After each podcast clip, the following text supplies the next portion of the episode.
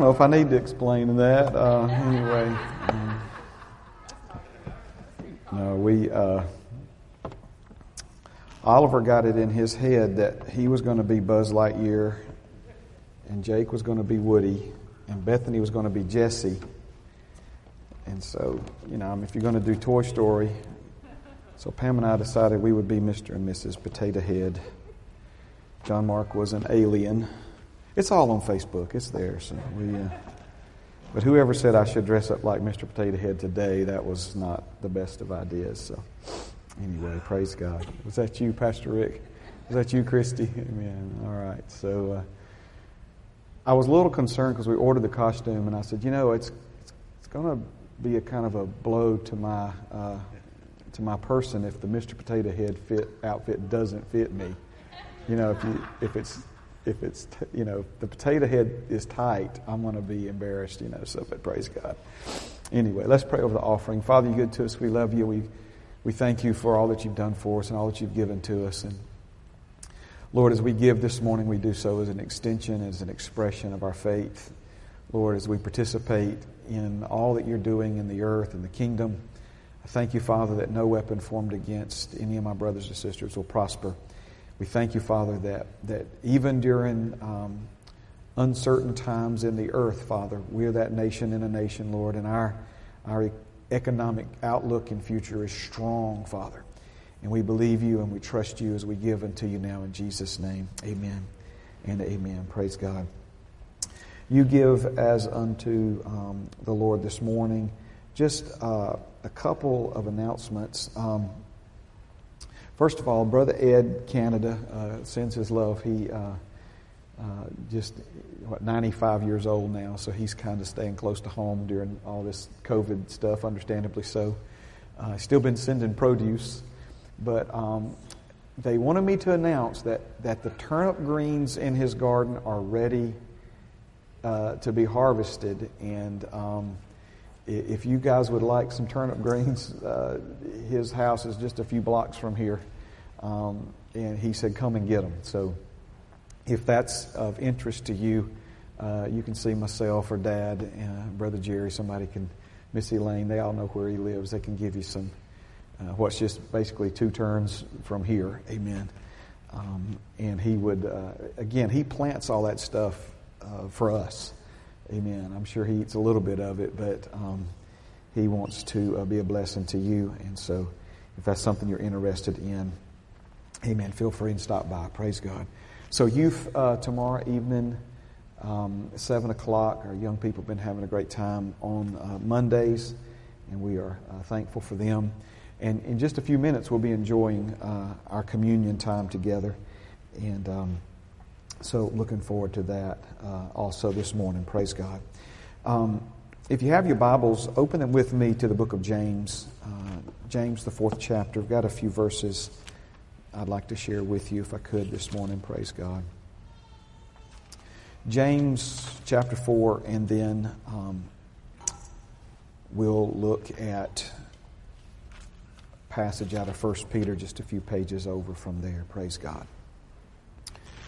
Amen. All right, so an important week. So just once again to remind you to pray and vote, and then after you vote, pray some more. Amen. Lord spoke very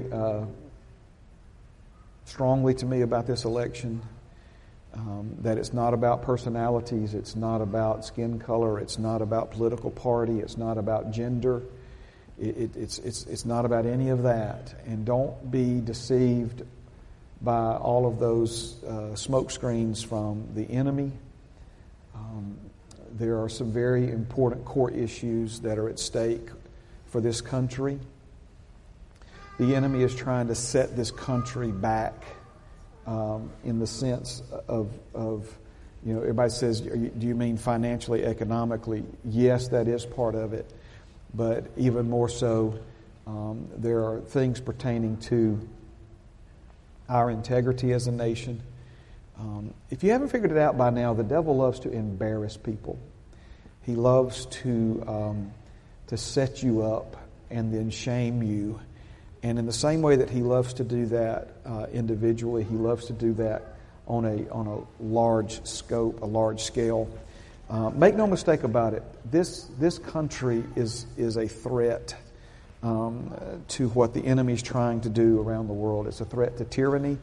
It's a threat, to freedom and liberty. As Ronald Reagan said, this country is that city on a hill, that bright light that shines, and certainly the enemy wants to extinguish that light.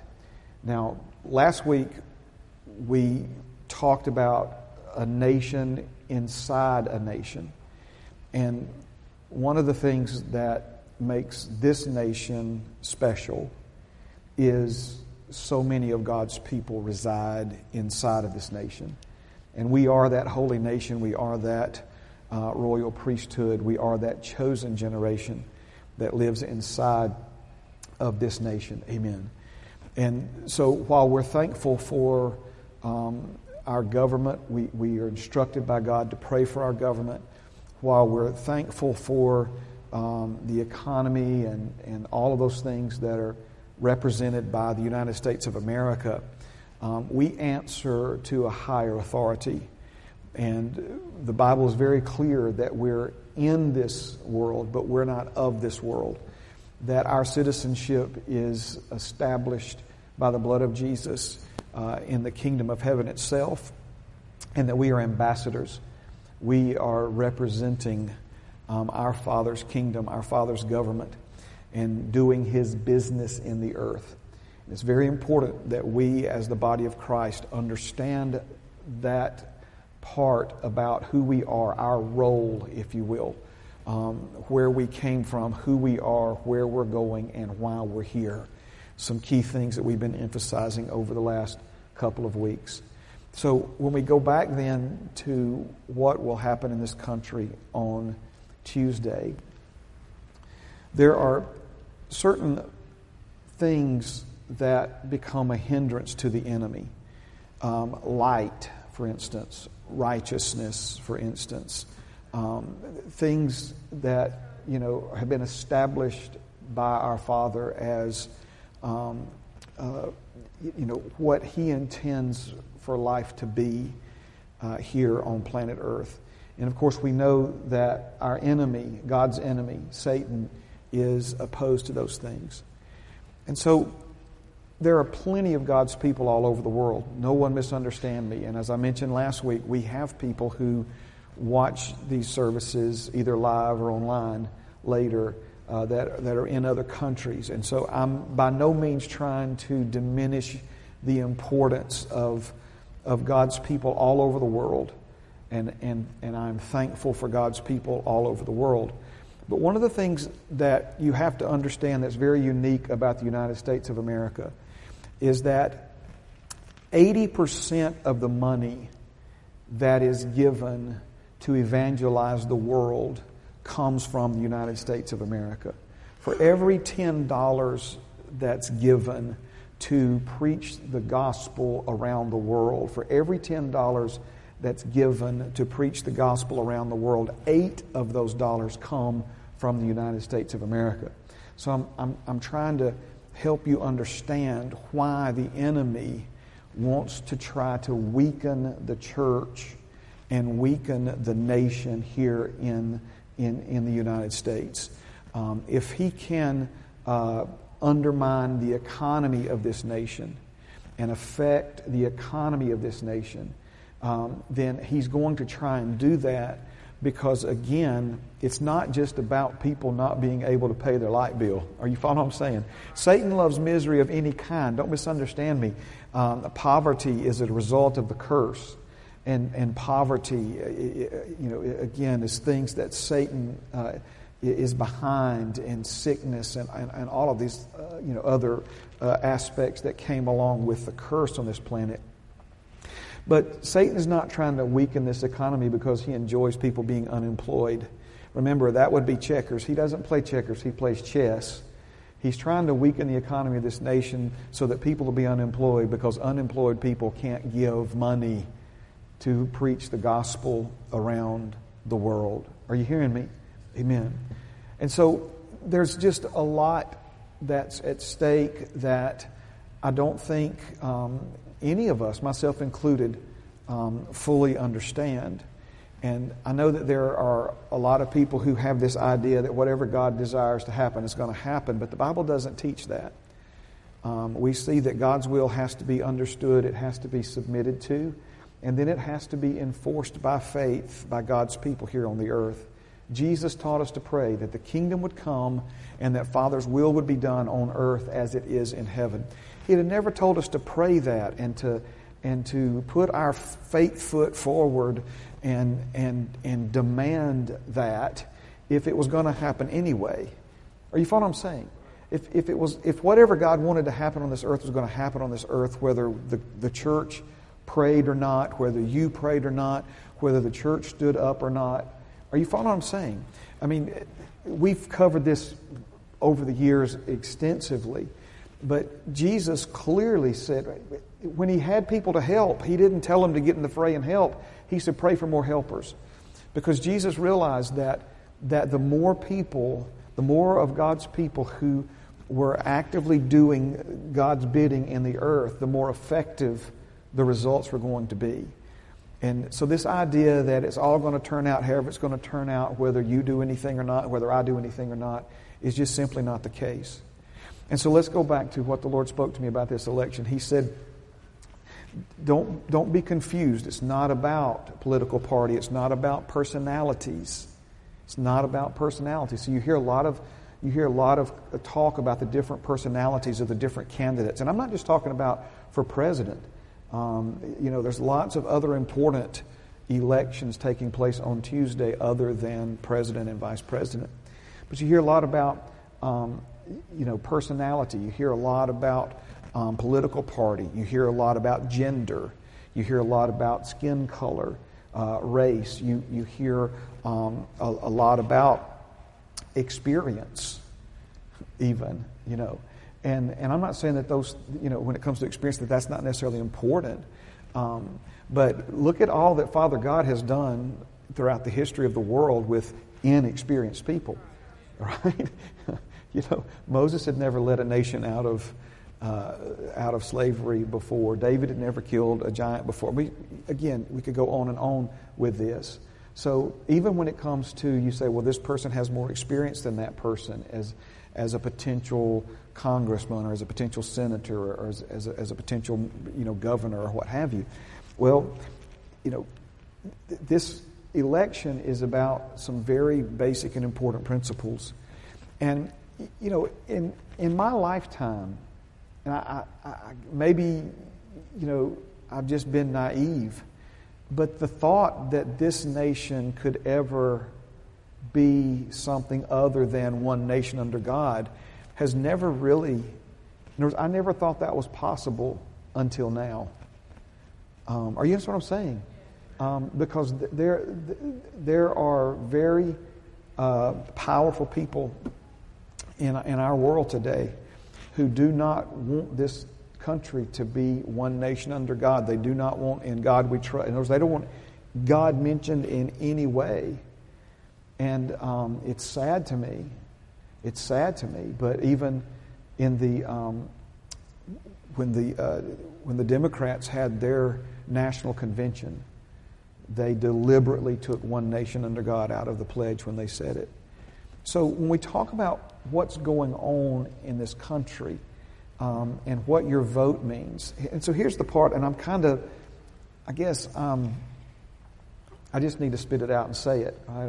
I was going to spit it out and say it last week. All right, but I believe Father clearly spoke to me that His people will be held accountable for what they do on Tuesday. That we will be held accountable.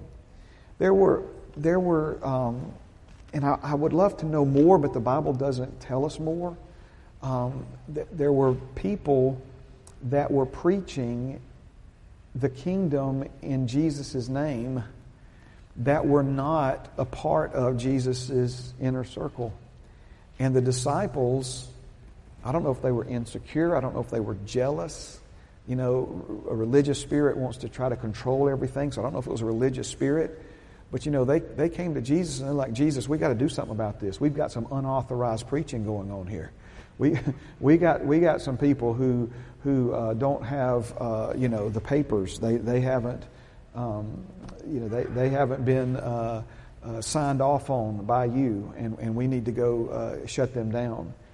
And Jesus said, look, if they're not against us, then they're for us.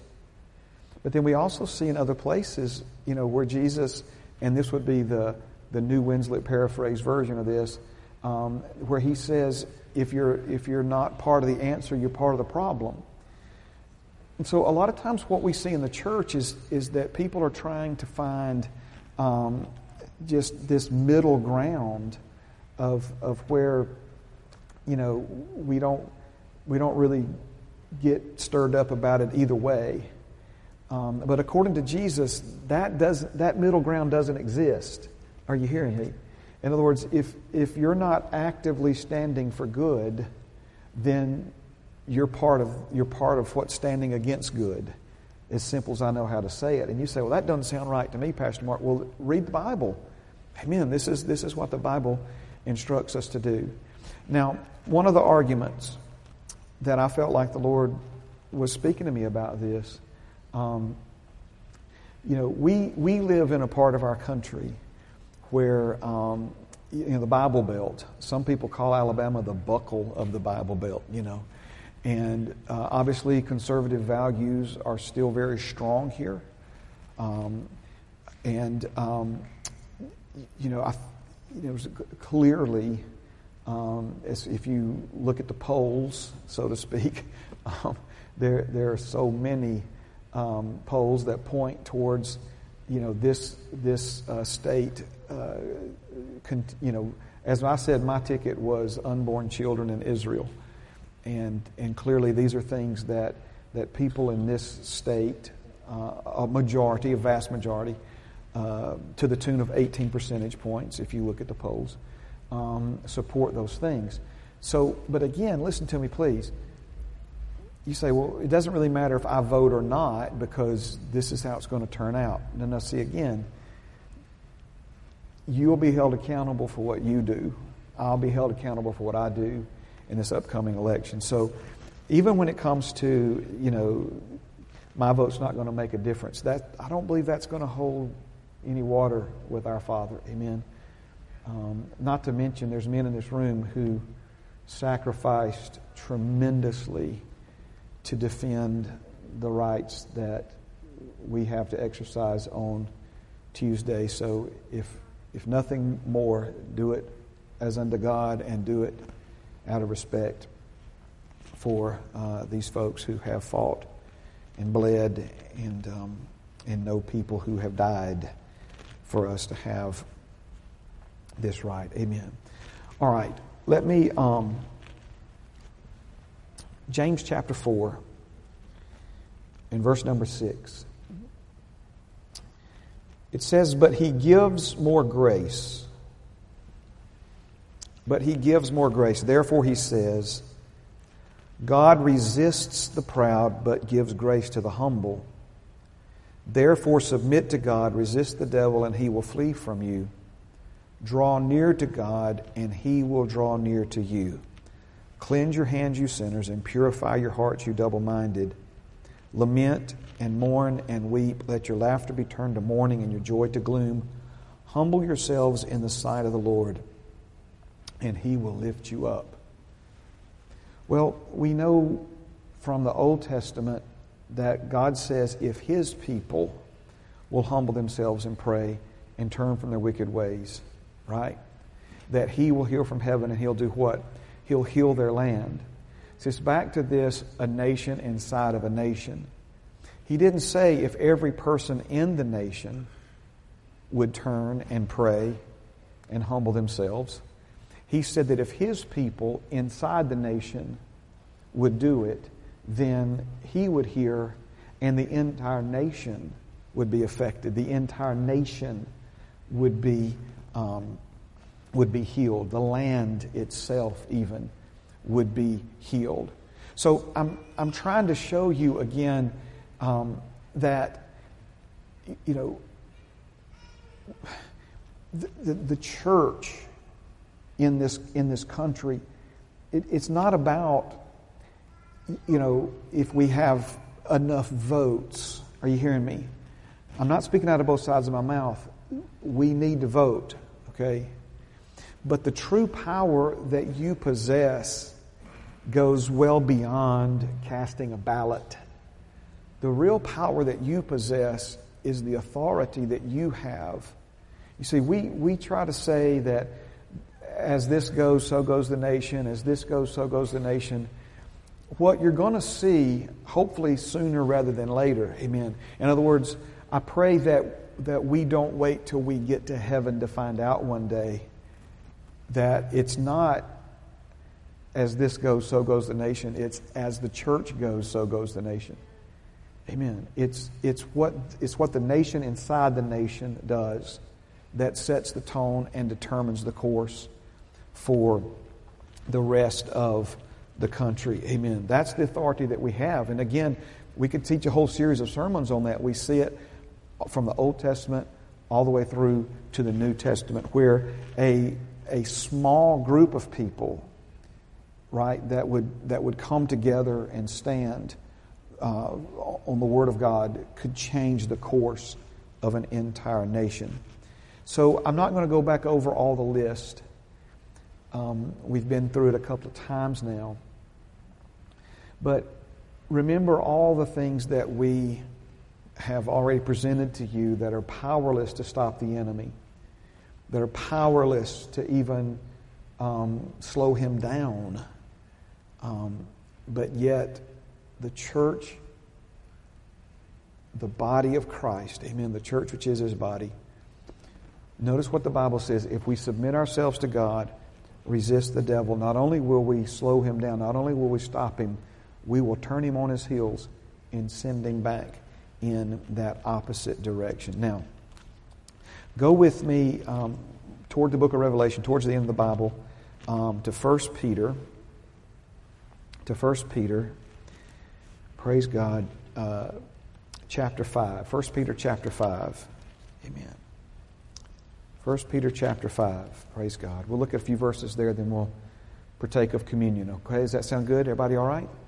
Thank you so much for being here this morning. Amen. It's a good-looking group. I have, I think it was a couple of weeks ago, Brother Keith Moore, once a year, he does a week of increase. And I'm sure it'll probably be on Victory Channel if it's not already. But during his week of increase, he had a lot to say about humility and the importance of humility. And if we could just simplify what the Bible teaches about humility, it's those who humble themselves that get the help. We talk about the grace of God. We're talking about God's unearned, undeserved, unmerited favor, blessing, benefit in our lives.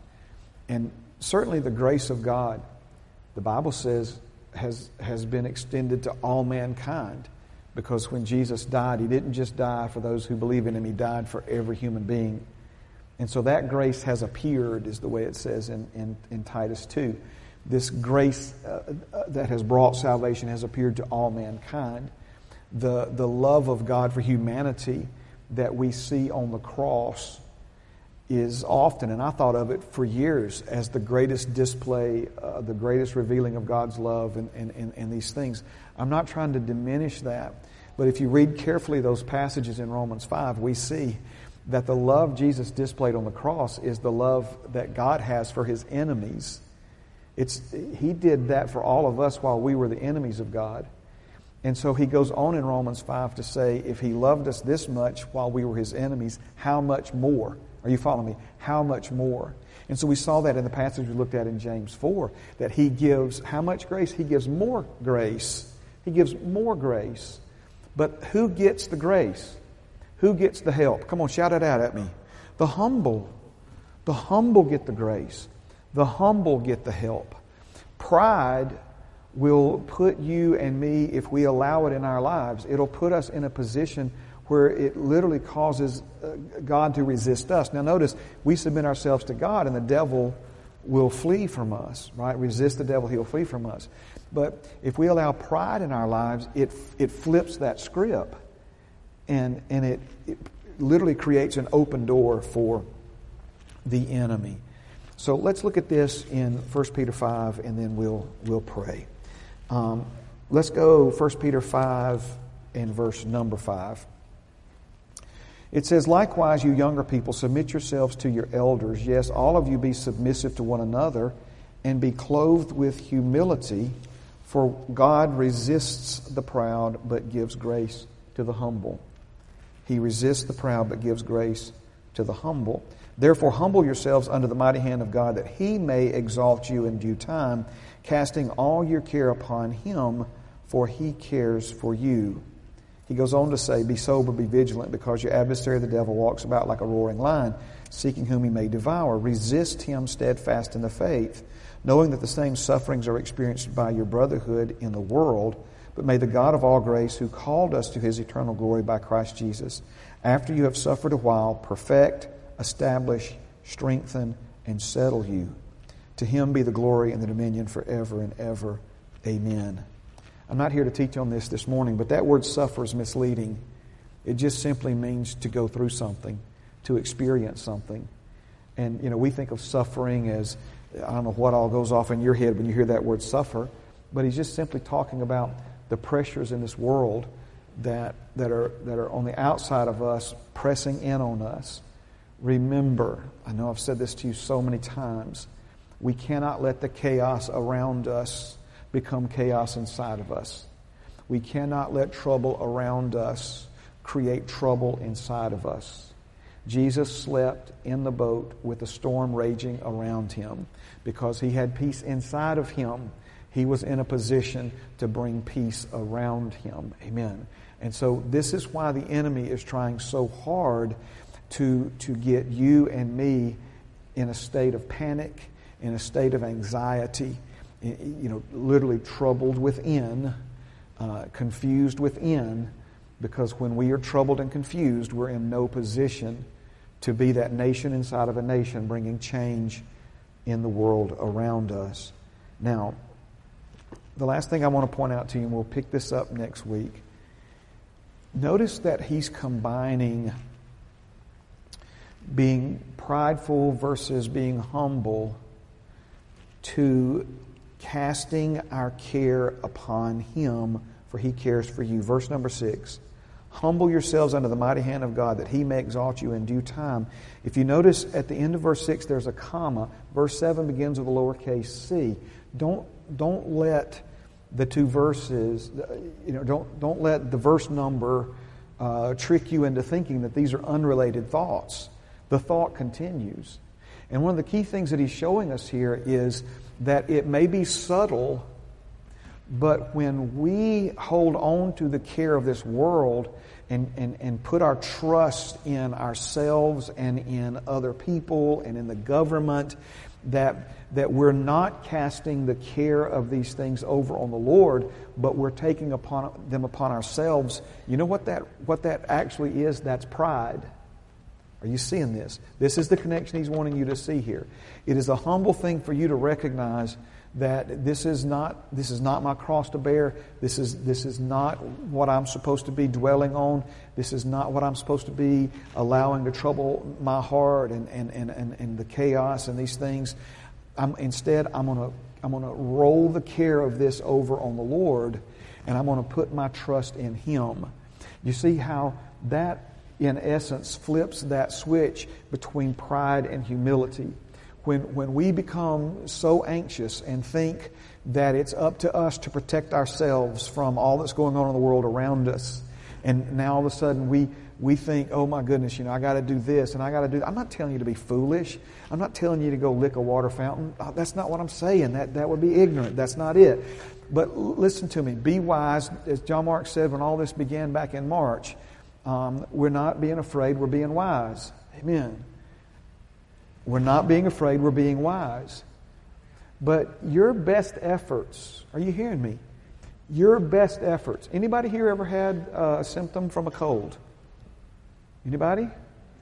You realize that the coronavirus is just a unique strain of a cold. Anybody ever had flu symptoms? It's just a unique strain of a virus, okay? And so I'm not telling you that to, you say, well, it's different, Pastor Mark. Of course it's different. That's why it's novel or novel, however you say it, coronavirus 19, okay? It's a unique strain. But the point I'm trying to make is this. We're not going to freak out and panic about all this. We're trusting the Lord. The care of all this, we're putting it on Him. Because to trust in yourself, to protect yourself, and think that if you don't protect yourself, you're not going to be protected, that's pride. That's pride. Are you hearing me? And who gets the help? The humble. Thank you. The humble get the help. Amen. Singers and musicians, y'all please come. Hey, it's kind of a unique morning. Stand with me, praise God, if you will. We have the self-serve communion cups with the wafers on the tables by the back doors. If you didn't notice that when you came in or wasn't aware of it, if you take you a moment now. I see some of you going.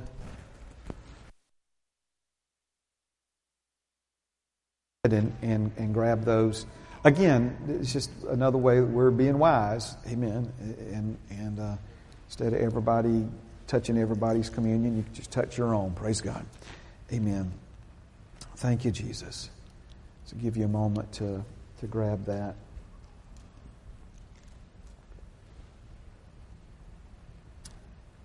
Thank you, Jesus. So the clear cover on the top, we peel that off first. Amen.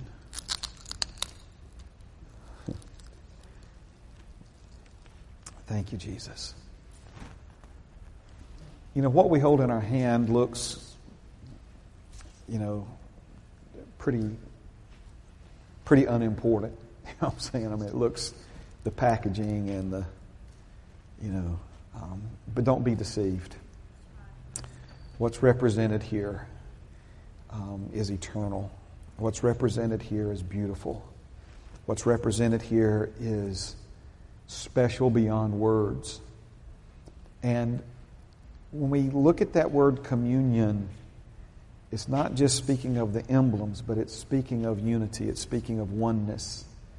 It's speaking of what it is that the blood of Jesus has done for us as individuals, but also what it's done for us as a group, as a body.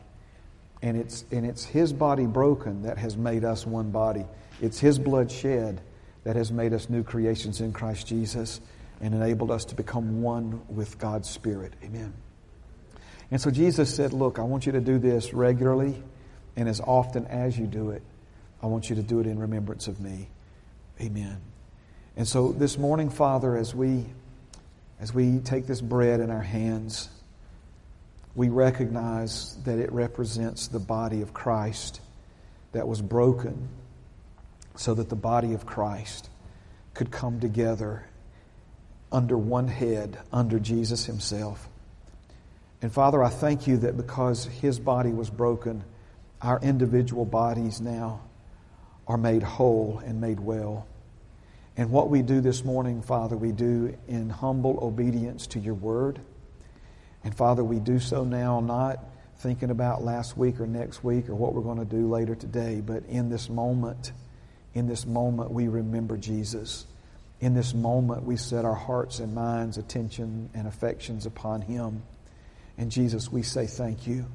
We say thank you from the bottom of our hearts. We sang this morning, sir, thank you for the cross. Thank you for the price that you paid. And it was a tremendous price so that we could stand here today free from the bondage of sin, free from the slavery of sin, washed in the blood of Jesus.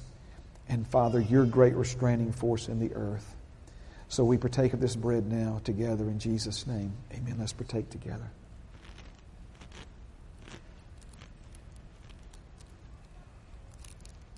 Thank you, Jesus.